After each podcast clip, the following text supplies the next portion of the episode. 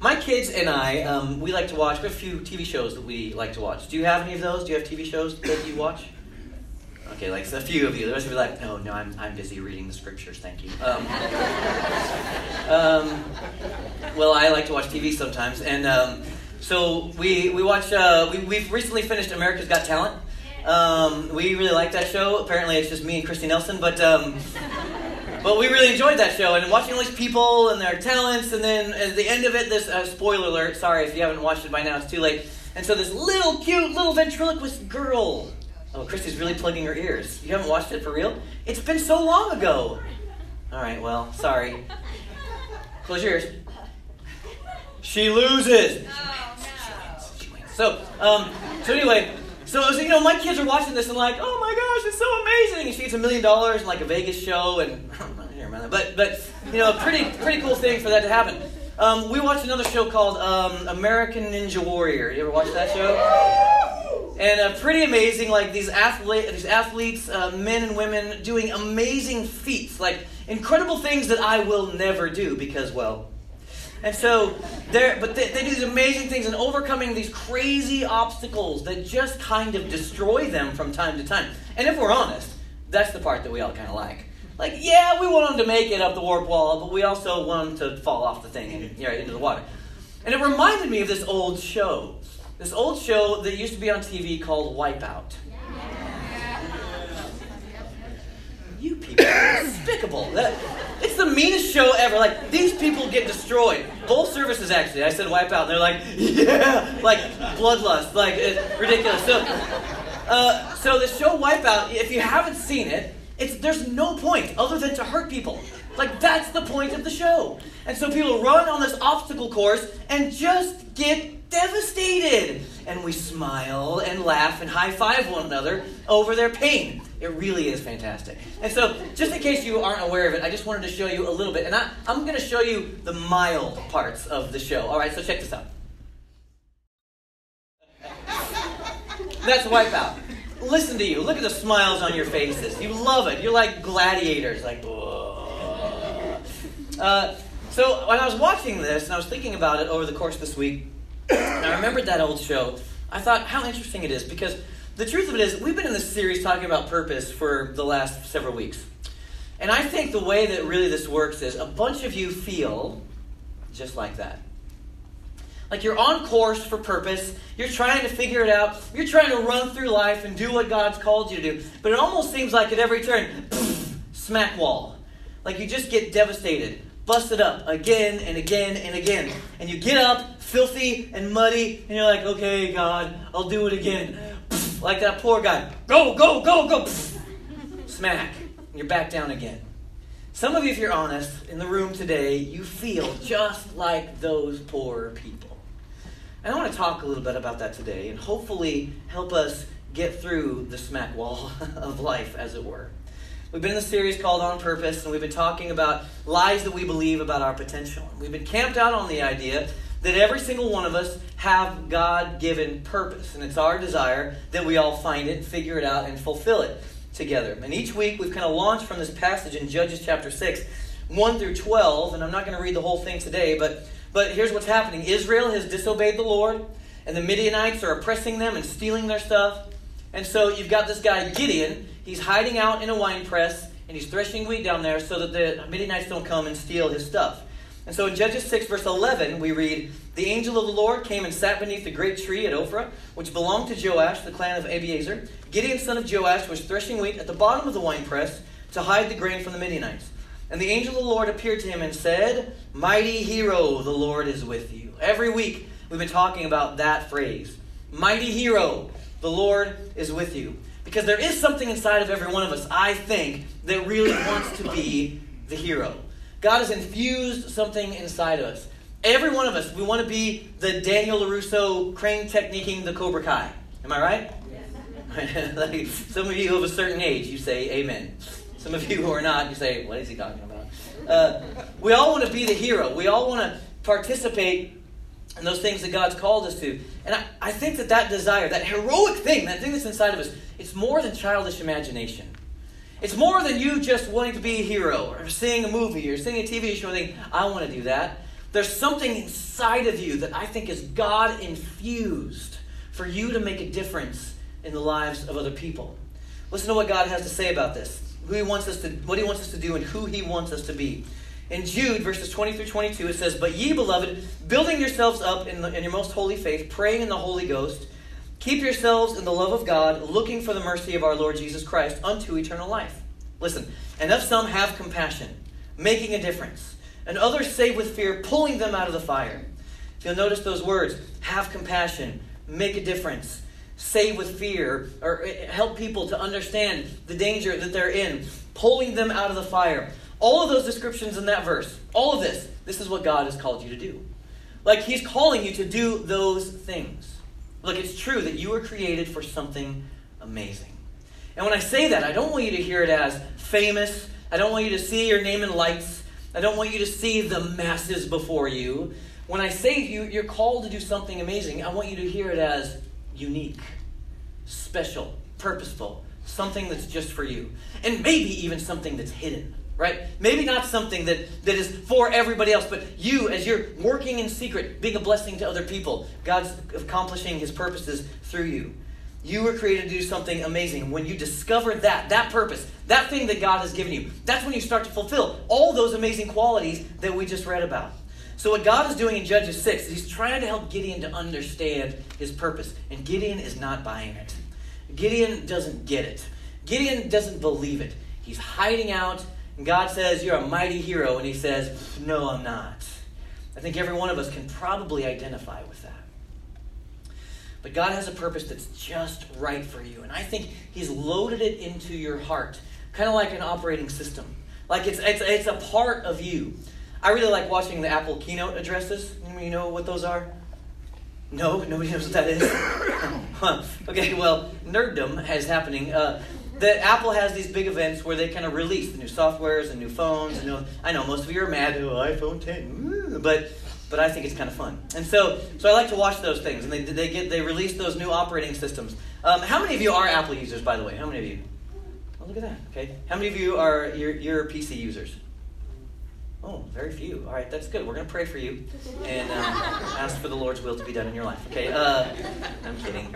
Um, but I, I, really I do enjoy watching these things, and so they present all the stuff. And they just recently they they released iOS 11, so an update for your phone, and they released Mac OS High Sierra. Right, they released all these new operating systems, and every time you get one, like it changes stuff. So you know how your phone used to look, and then and then your phone changes, and it you're like I don't I don't know exactly what to do with this. Like it used to do this, and now it does this and I'm not sure how to work it. I, I can't get all the functionality out of it that I used to get, and so I'm confused. And what it takes, it takes a little time for you to explore, to dig into a little bit, to ask some questions, to try to figure it out. Sometimes trial and error, and help it help to understand all the functionality that you can have in that new operating system. Your purpose is no different. It's hardwired into you. It is your operating system and you don't know all about it. Some of you have figured out some of it. Yeah, I kind of get how it works. I'm not sure about all the, the different elements of it, but I kind of get it. And so, what do you have to do? You have to take a little time. You have to explore. You have to dig around. You have to have some trial and error. You have to try to figure it out. But it's in you. And God wants to teach you how to use it. He's got something that's just right for you. But one of the things that's going to happen as you try to figure that out and you do that exploring is you're going to find some obstacles. Like things are going to pop up that are going to try to derail you from figuring out how to use your purpose, how to fulfill it, and get all of the functionality out of you that God's put in there. Just like those people in Wipeout.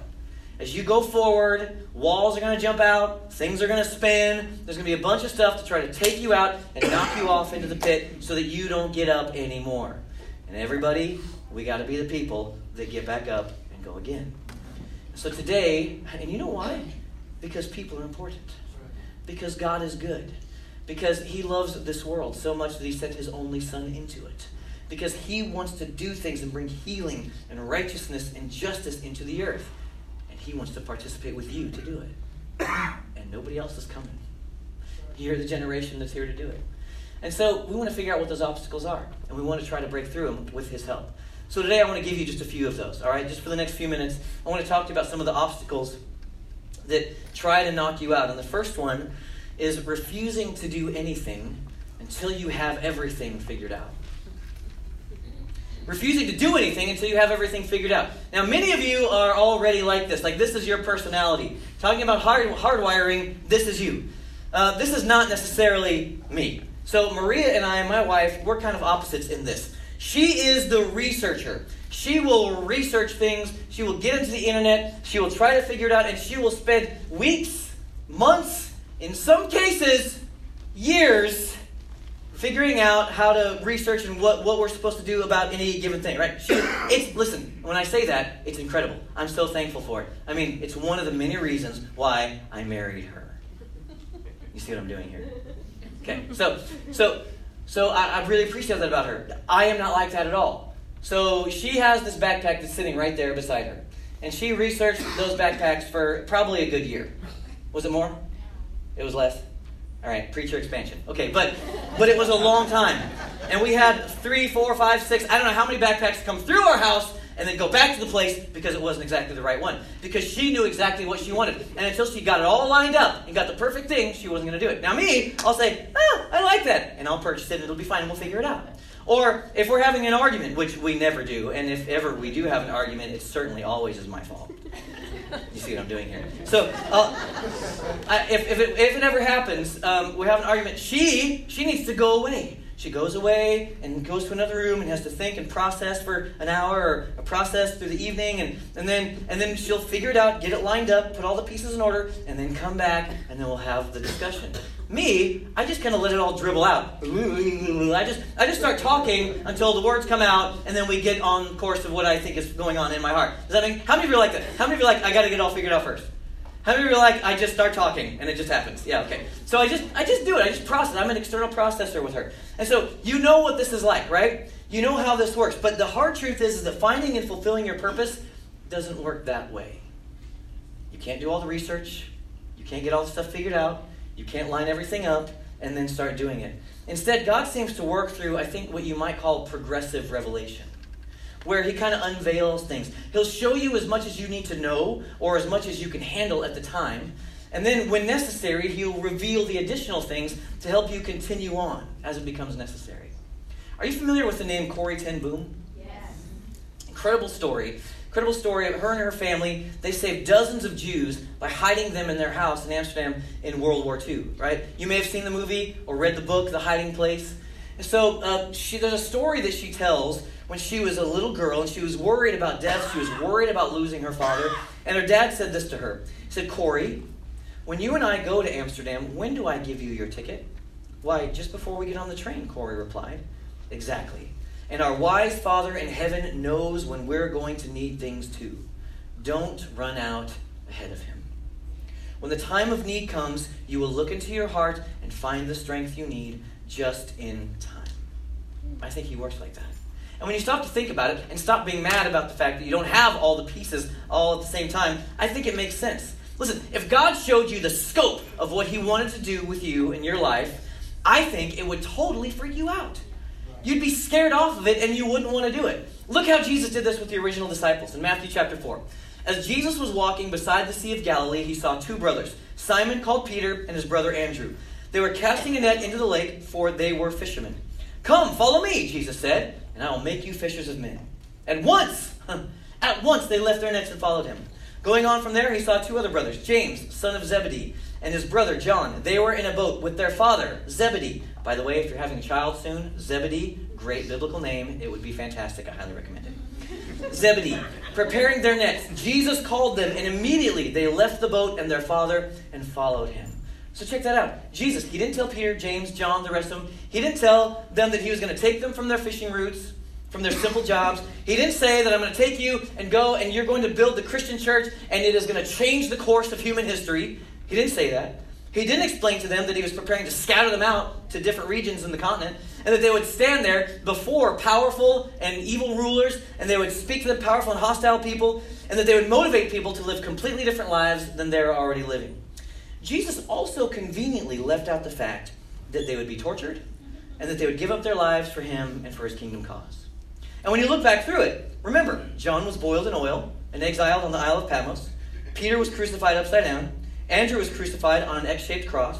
James was martyred. Philip was imprisoned and crucified. Nathanael was cruelly beaten and crucified upside down. Stephen stoned to death. Thomas impaled by pagans with a spear. Matthew killed with a pickaxe. Thaddeus and Simon were crucified. And James the Less was beaten, stoned, and had his head bashed in with a hammer. Welcome to church, everybody. I'm so glad that you're here. Be encouraged. Go with God. Look, if Jesus would have explained all of that at the beginning, do you think they would have gone? Would you? hey, hey, come, follow me. Oh, by the way, I'm going to die. I'll be crucified, but I'll rise again. It'll be cool. I'm going to send you out, and you're going to talk to hostile rulers, and really, at the end of your life, they're going to kill you. And so it's going to be great. You ready? Let's go. No! No one was going to follow that plan. But what did Jesus do instead? Instead, he partnered with them, he taught them, he got them ready to fulfill their purpose little by little. He would give them pieces for them to do on their way to turning the world upside down. And along the way, they gained strength, they gained devotion. They started to understand how his power would work and work through them, how all authority in heaven and earth was given to him, and how he would be with them. And then he gave them his Holy Spirit to cooperate with them so they could partner in the earth to do the things that he wanted to do. Listen, everybody, that's what he wants to do with you. God wants you to succeed, and he's going to lead you. But oftentimes, it's just one step at a time.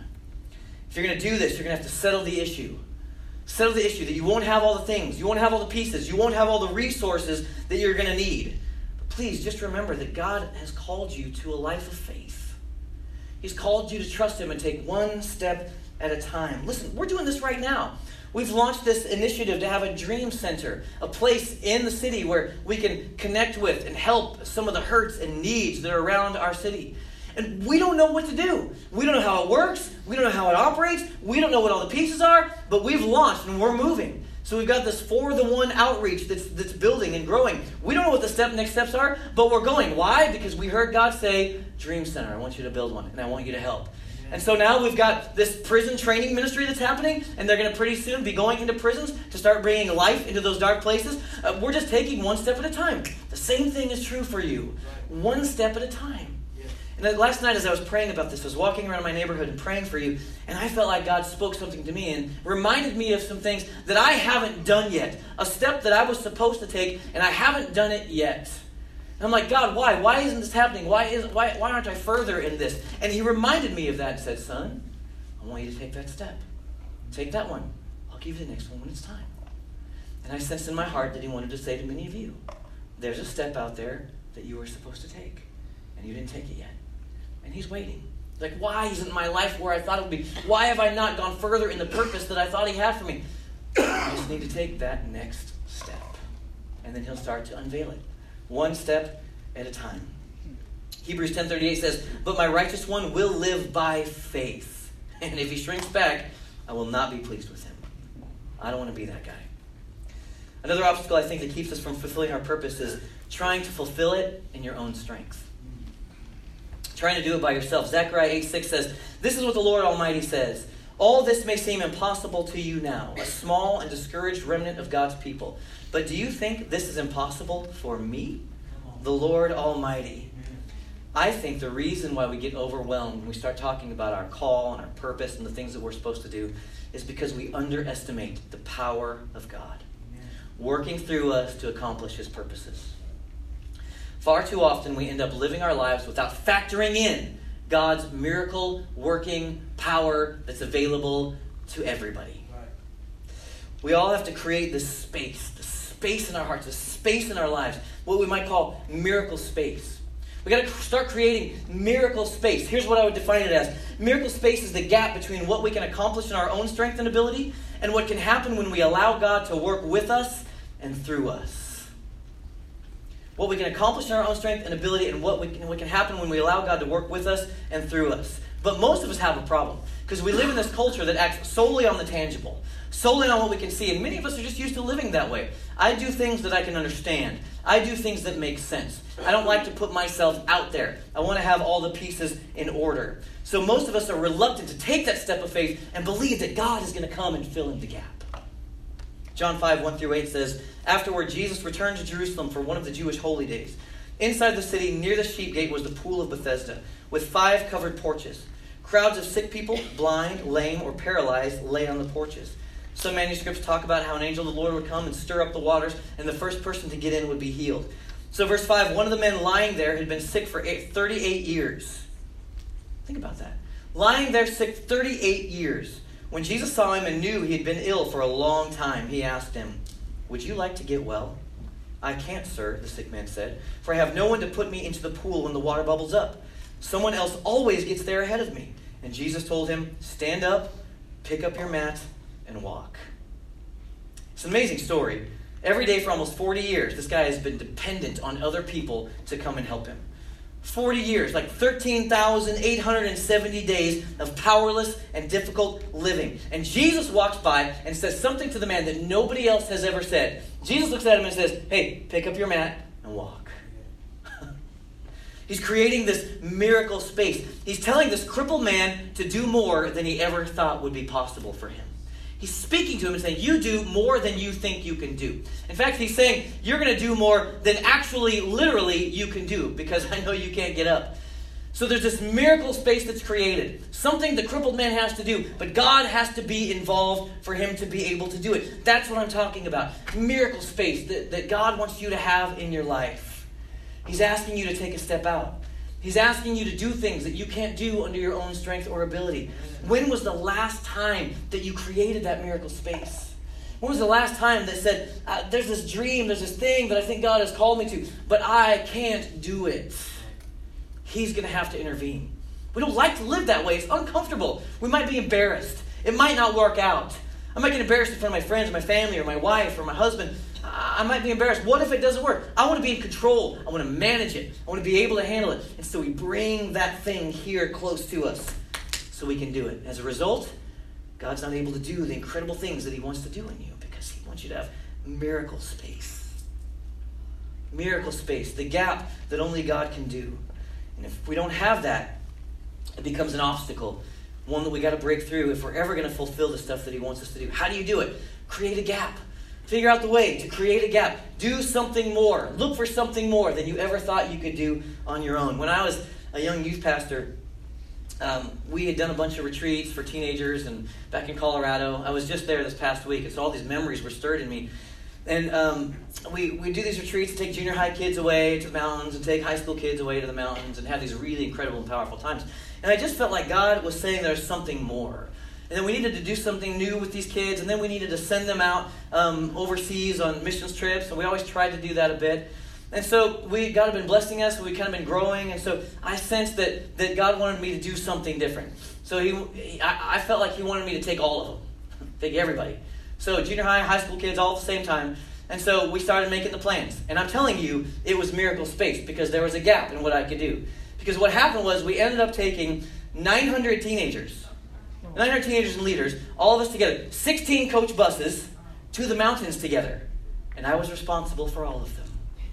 Oh, Jesus. Oh, Jesus, help me. And so we went into the mountains with these 16 charter buses and all these kids and worshiped and read the scriptures. And it was one, it ended up being one of the most powerful retreats that we'd ever had because of what God did in the lives of students and actually, literally, the last night calling them into purpose for their life. And that led into us sending 250 teenagers all around the world that summer. 250 going around to, to do the work of God and to make things right. An absolutely incredible thing. And there was no way as a young youth pastor that I could do all of that. But I sensed he wanted me to do something. And so I said yes to Miracle Space. Do you know what happened? You're already there. He took up all the space and he did the work. And a bunch of kids' lives were changed. And a bunch of people on the other side of the world were changed. You see, there's something waiting for you. There are people waiting for you on the other side of that miracle space if you just say yes. Third thing, third obstacle is the criticism of other people. It becomes an obstacle to try to stop you cold in your tracks. And any of you that have been on Facebook for, oh, I don't know, three seconds, you've seen the criticism. If you've ever gone to YouTube ever in your life, people just people always say, don't read the comments you just don't read the comments on YouTube. It's not worth your time. So critical. And people will stand and they'll criticize you when you try to fulfill God's purpose because some people are jealous, because some people don't like when the spotlight gets taken away from them. Some people will question your motives and, and misunderstand what it is that you're trying to do. Some people are just crazy competitive. And so you just have to settle it. You're going to face criticism. Most of you are probably familiar with Matthew Barnett. He started the Los Angeles Dream Center and is kind of responsible for the whole Dream Center movement. So, when he was a young man, he was trying to learn how to preach. He wanted to follow in the footsteps of his father, Tommy Barnett. Tommy Barnett is the pastor of pastors, the preacher of preachers in Phoenix, Arizona. So, at 16 years old, Matthew Barnett started prepping his first sermon to give at church. And he worked hard for three weeks to try to make it happen. So he goes to preach on that Sunday morning, and he stood up there on the platform and he presented his message. His 45 minute message that he presented in five minutes. Because he just rattled through it nervously. He had a stuttering problem. He just kind of bumbled his way through it. And so he stepped off the platform five minutes later. He was walking kind of dejected through the church and went, went past one of the rooms where two of the older pastors were sitting. And he overheard them talking about him saying, What a pity. It's a shame to see a young man trying to do something he's not called to do, and that man is not called to preach. He was devastated. He walked home uh, to his grandmother's house about two miles away, flopped down on the bed in tears, crying. Grandma came in and said, Well, Matthew, what's wrong?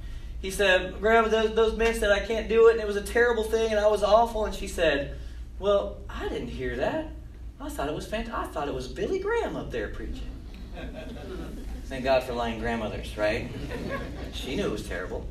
But she encouraged him, and so he was able to lift his head up and say, okay, I'm going to use that criticism to be better. I'm going to ask God to help me, and I'm going to get better. And so he set to work being better.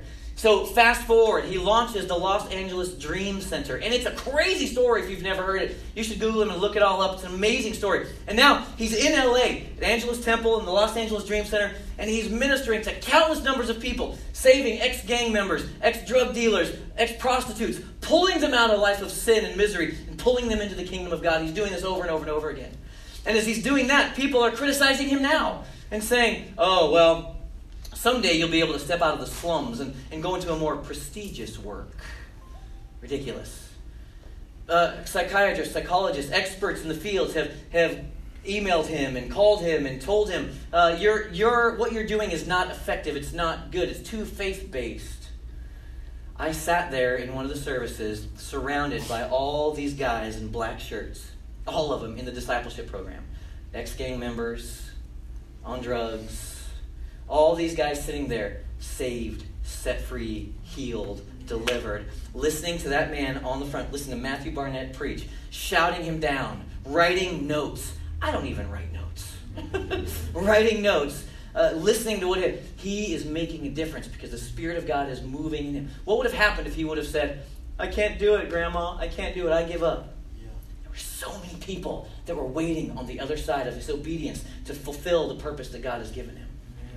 If you listen to the criticism, it stops you, and those people don't hear the message and the thing that's inside of you. So, what are you going to do? I think this is the question that we all have to ask ourselves. As you're going forward, you're repeatedly going to have to ask yourself this important question Who are you doing this for? Who are you doing this for? Colossians 3 23 through 24 says, Whatever you do, work at it with all your heart, as working for the Lord, not for men since you know that you will receive an inheritance from the Lord as a reward. Hey, everybody, everybody, it is the Lord Christ you are serving. Amen. Ultimately, you don't answer to your critics, you answer to the one who gave you your purpose. And he loves you, and he believes in you, and he's called you. So if you're living your life so that people pat you on the back, so they'll affirm you, so you can feel warm and fuzzy all, all over, eventually that's going to fall short and you're going to get derailed because all that acclaim, it goes away. Proverbs 29 25 says, Fear of man will prove to be a snare, but whoever trusts in the Lord is kept safe. You're familiar with that old saying, you can please some of the people all of the time. You can please all the people some of the time, but you can't please all the people all of the time. And since that's true, let's just stop trying. Amen. Let's not worry about it. Hey, here's an idea. Instead, let's please God. Let's just please God. I see it in my own kids, right? When like my son Ewan, he's in flag football with uh, Nate, with Coach Nate, Nathan Emmer, and so he's teaching him, and it's been a really cool journey so far. And and when he's running, he he he grabs a kid's flag, he yanks it off. You know, I'm on the sidelines. Yeah, good job, Ewan. And Ewan is looking for me. All the other people, no, it's fine. That's good. He, he likes that. But there's one person that he wants to see him do it. It's his dad. His dad looking at him saying, See, one only one applause matters. Only one praise matters. Only one person matters, and it's me. All my kids do it.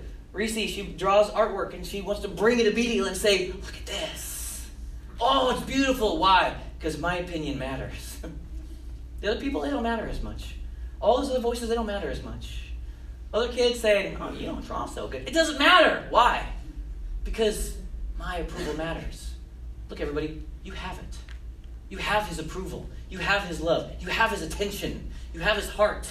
You have it. He's looking at you. So stop looking around to all the people around you and instead look up to him. Let the applause of the one, your Father in heaven, let it be the only applause that you need. And don't worry about everybody else. Yeah, don't be an idiot. Yeah, sure. But, but, but let his applause be the thing that matters most. We don't really have time to finish. I'll give you the last one and you can write it down for you note takers. I'm proud of you. One of the other obstacles is your own character. It's something that you have to deal with and allow God the access into your heart, just like we were saying today with all those songs. I surrender to you. I want you to have access to all of me so that you can deal with me, get the stuff out of me that's there, remove from me anything that's a hindrance to uh, who you've called me to be.